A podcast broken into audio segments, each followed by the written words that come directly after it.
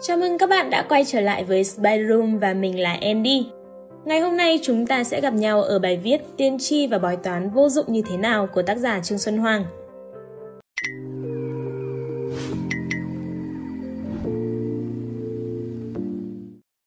Trước hết, hãy làm rõ xem con người có khả năng nhìn trước tương lai hay không nhé. Câu trả lời là có, hiển nhiên luôn. Nhưng nó không phải là tiên tri bói toán kiểu huyền bí tâm linh. Chúng ta có khả năng phán đoán tương lai. Ta biết ngày mai mặt trời sẽ mọc. Ta biết rằng ngày nào đó ta sẽ chết.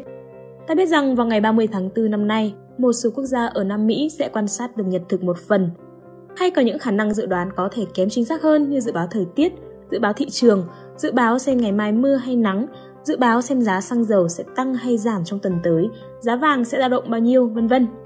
Các kiểu dự báo kiểu này là dự báo theo khoa học, nó có thể không chính xác tuyệt đối, nhưng nó có cơ sở và nó thực sự hữu ích. Dự báo bằng cách tính toán Chúng ta dự báo bằng cách hiểu được quy luật vận hành của thế giới, một hiện tượng diễn ra càng tuân theo quy luật đơn giản thì nó càng dễ đoán.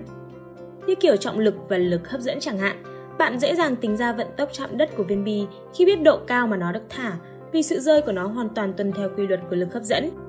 Các nhà thiên văn tính toán được quỹ đạo của các thiên thể ngoài vũ trụ, dự đoán trước đường đi của nó, vì các yếu tố ảnh hưởng tới quỹ đạo của chúng chỉ có mỗi lực hấp dẫn, hoặc có thể nhiều hơn nhưng trong phạm vi nắm bắt được. Thứ hai là yếu tố nguyên nhân có thể ảnh hưởng.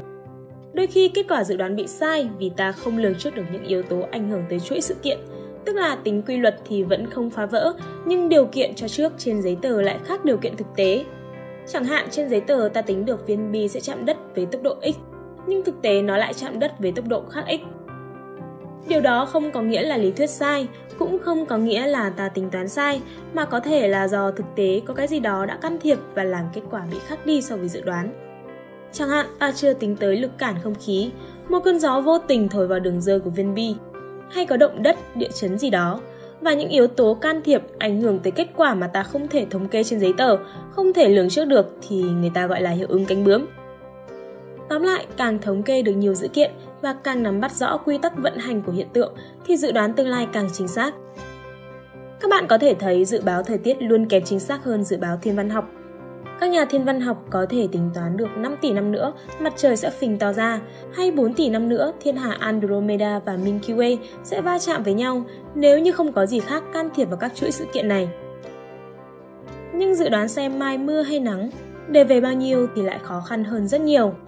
Mai mưa hay nắng có thể dự đoán thông qua việc đo đạc khí tượng, quan sát các đám mây từ vệ tinh ngoài không gian, độ ẩm không khí. Hay muốn biết đề về bao nhiêu thì bạn phải xem xét cái máy quay sổ số, đo đạc trọng lượng từng viên bi, vị trí của mỗi viên, kích thước, cách cái máy đó xáo trộn. Có tất cả dữ liệu đó cộng với kiến thức vật lý chuyên sâu thì may ra bạn cũng tính toán được xác suất những viên bi được chọn sẽ là bao nhiêu. Hành vi con người cũng có thể dự đoán được, theo dõi dữ kiện về thái độ, quan điểm sống, sở thích, thói quen của crush bạn. Các chuyên gia tình yêu có thể dự đoán được bạn có tỏ tình thành công hay không. Các nhà tâm lý học cũng dự đoán được phản ứng của người dân đối với một hiện tượng, sự việc sẽ như thế nào bằng cách nghiên cứu văn hóa, tôn giáo và tín ngưỡng phổ quát tại nơi đó. Từ đó họ áp dụng để làm chiến dịch quảng cáo, kinh doanh hiệu quả hơn chẳng hạn. Các bạn có thấy hầu hết các tòa chung cư đều không có tầng 13 mà người ta toàn thay thành tầng 12A không? Có phải vì ban quản lý tòa nhà hay các lãnh đạo cũng mê tín và sợ con số 13 đem đến xui xẻo? Không đâu, họ không sợ con số 13, ít nhất là không phải ai cũng thế, mà lý do chính có thể là họ sợ các căn hộ ở tầng 13 sẽ ế vì người dân mê tín sẽ không ai dám mua, thuê ở tầng 13, nên họ mới phải đổi 13 thành 12A. Đó là dự đoán hành vi nhờ hiểu tâm lý khách hàng. Có thể sẽ có vài bạn cảm thấy điều mình nói thật thừa thãi, bạn đang mong chờ mình nói tới khả năng dự báo kiểu huyền bí hơn, kiểu không cần logic khoa học gì cả, một khả năng nhìn thấy tương lai mà chẳng cần phải thống kê số liệu tính toán, chẳng cần xem xét các quy luật tự nhiên. Kiểu dự đoán đó liệu có chính xác không? Có lẽ đọc tới đây sẽ có bạn chuẩn bị dục dịch đi tìm link về tiên tri Văn Nga, rồi thần đồng tiên tri Ấn Độ, tiên tri trong kinh thánh, rồi tiên tri kinh Phật, vân vân. Những câu chuyện về dự báo tương lai một cách thần bí Quả thực là rất khó phủ nhận tính huyền bí về các câu chuyện tiên tri, hoặc có thể là khó để phá bỏ cảm giác huyền bí trong thế giới quan của những người thực sự cảm thấy vậy. Thay vì để các bạn phải đi kiếm link thì mình sẽ dẫn vài ví dụ vào đây luôn. đồng thời phân tích về mánh khóe xây dựng cảm giác huyền bí của chúng để chúng ta hiểu. Về vụ khủng bố 11 tháng 9 Năm 1989, Vanga thốt lên Đáng sợ, đáng sợ, anh em sinh đôi của nước Mỹ sẽ ngã xuống sau khi bị những con chim sắt tấn công. Sói sẽ hú trong bụi rậm, máu thiện lương sẽ đổ. Và lịch sử diễn ra đúng như Vanga dự đoán, ngày 11 tháng 9 năm 2001, tòa tháp đôi trung tâm thương mại thế giới bị máy bay của không tặc tấn công và sụp đổ hoàn toàn, gây ra cái chết của nhiều người và đến nay vẫn được coi là thảm họa kinh hoàng nhất của thế kỷ 21. Hãy xem xét lại lời tiên tri của bà. Bà ấy không hề nói rõ thời gian, địa điểm của sự kiện, cũng không rõ đối tượng. Trước vụ 11 tháng 9, không ai biết bà ấy đang nói tới cái gì cả. Chẳng ai biết hai con chim sắt sẽ là hai chiếc máy bay. Hai anh em sinh đôi là tòa tháp đôi. Sau sự kiện 11 tháng 9 xảy ra thì người ta mới bắt đầu suy diễn ra rằng à hai con chim sắt thì ra là máy bay khủng bố. Nhưng lỡ giả sử vụ 11 tháng 9 không xảy ra mà thay vào đó tự nhiên có hai quả tên lửa đâm sập hai tòa nhà ở Trung Quốc vào thời điểm khác thì sao? Người ta cũng sẽ nói à lời tiên tri của bà Vanga đã ứng nghiệm hai con chim sắt là hai quả tên lửa, hai tòa nhà sập là hai anh em sinh đôi. Vì lời tiên tri đó đâu còn nói rõ sự kiện nào sẽ xảy ra khi nào, ở đâu, đối tượng chính xác là gì, nên nó có thể ứng với bất cứ sự kiện nào trên thế giới, miễn ta suy diễn nó nghe sao cho lọt tai là được. Vậy chiêu thức chung ở đây tuyên bố những lời nói mơ hồ, không rõ nghĩa, và công việc còn lại là để cho hậu thế tự suy diễn, tự gán nghĩa vào cho khớp với thực tế, từ đó sẽ tạo cảm giác màu nhiệm, huyền bí cho người nghe. Ngoài tác dụng tạo cảm giác huyền bí ra thì nó chẳng còn công dụng nào nữa cả, nó không giúp ta tránh rủi ro, cũng không giúp được gì nữa hết. Nó vô dụng. Thực tế, các tôn giáo cũng dùng trò này để tạo ra cảm giác huyền bí. Các lời tuyên bố mơ hồ trong kinh thánh cũng được diễn giải thành những ý nghĩa sao cho nó khớp với những trải nghiệm đời sống của các tín đồ, để họ cảm giác rằng thực sự kinh thánh là cuốn sách dẫn dắt đời mình. Các cơn dịch bệnh trên thế giới cũng được các tôn giáo tuyên bố là đó, kinh thánh của chúng tôi đã có đoạn văn tiên tri trước cơn đại dịch này. Còn đoạn văn đó tiên tri như nào thì các tín đồ bắt đầu suy diễn và tự diễn giải ý nghĩa từ những lời nói hết sức mơ hồ.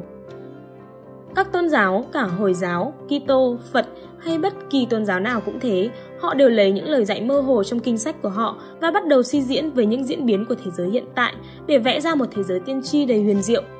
Các bạn lên Google search Đức Phật tiên đoán đại dịch Covid hay Muhammad tiên đoán Covid, Chúa tiên đoán Covid mà xem.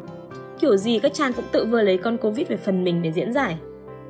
Và cũng vì sự mơ hồ của những lời tiên đoán, rồi các tín đồ lại diễn giải theo cách mà họ tự hiểu, nên một tôn giáo lớn ban đầu mới phân ra thành nhiều tôn giáo khác nhau, điển hình là sự ly khai khỏi chính thông giáo ở châu Âu. Rằng tôi cũng tin vào kinh thánh và Chúa, nhưng tôi không tin vào cách diễn giải ý nghĩa kinh thánh của anh. Tôi diễn giải và hiểu theo cách của tôi và thế là mâu thuẫn nhau, đấu đá nhau rồi tách nhau ra. Phật giáo cũng vậy chứ không riêng gì các tôn giáo độc thần. Tôn giáo nào cũng thế, ban đầu tạo được niềm tin chung, tư tưởng chung nhưng về sau lại tách ra do sự mơ hồ của giáo lý gốc. Các bạn thấy những lời tuyên bố dự đoán dưới cơ sở khoa học nó sẽ khác. Mây mưa hay nắng, nói rõ luôn. xác suất kết quả là bao nhiêu, con số tiềm năng là bao nhiêu, sự kiện sẽ diễn ra vào ngày nào, ở đâu, diễn ra như thế nào. Mặc dù kết quả dự đoán có thể sai, không phải lúc nào cũng đúng, nhưng nếu sai thì họ sẽ tự nhận luôn là mình sai, rồi sau đó lại tìm hiểu xem tại sao lại sai. Liệu có phải ta đang hiểu sai quy luật của hiện tượng hay ta hiểu đúng nhưng ta làm phép tính bị sai? Hoặc quy luật đúng, phép tính đúng nhưng có yếu tố của hiệu ứng cánh bướm nên mới sai. Nguyên nhân dự đoán sai là do đâu? Như vậy khoa học tự đưa mình tiến bộ hơn. Còn cho dự đoán của tiên tri, bói toán không những mơ hồ, thiếu rõ ràng mà còn chẳng biết đúng sai như nào để mà lần. Đúng hơn là nó chẳng thể sai, vì có nói rõ kết quả để kiểm tra đâu mà sai. Những người không theo tôn giáo nào cả thì lại có thầy bói, bà đồng, chiêm tinh, tarot, vân vân. Mánh khóe thì cũng tương tự thôi. Ví dụ như sau. Mình đoán tương lai bạn sẽ gặp một người thay đổi cuộc sống của bạn, giúp bạn hạnh phúc, nhưng đôi khi cũng khiến bạn phiền lòng, nhưng bạn sẽ không hối tiếc về quá khứ, vân vân. Nghe thì có vẻ rất văn vở cao siêu, nhưng thực ra mấy lời đó chỉ là lời nói bừa, kiểu gì cũng trùng với một vài câu chuyện mà bạn sẽ gặp trong cuộc sống. Rồi nếu bạn tin tưởng mình, bạn sẽ cảm thấy lời nói trên nó huyền bí và kỳ diệu. Tiên tri kiểu này hoàn toàn vô dụng, nó là trò lừa của ngôn từ cả. Tiếc là những người thực sự tin rồi thì nhìn đâu cũng thấy hiệu nghiệm, sẽ bảo vệ niềm tin của mình và lờ đi những mánh khóe. Như thường lệ, nếu thấy video này hay, hãy tặng chúng mình một like, một share và một subscribe nhé. Nếu có điều gì chưa thực sự hợp lý, hãy comment ở phần bình luận bên dưới nhé. Còn bây giờ thì xin chào và hẹn gặp lại.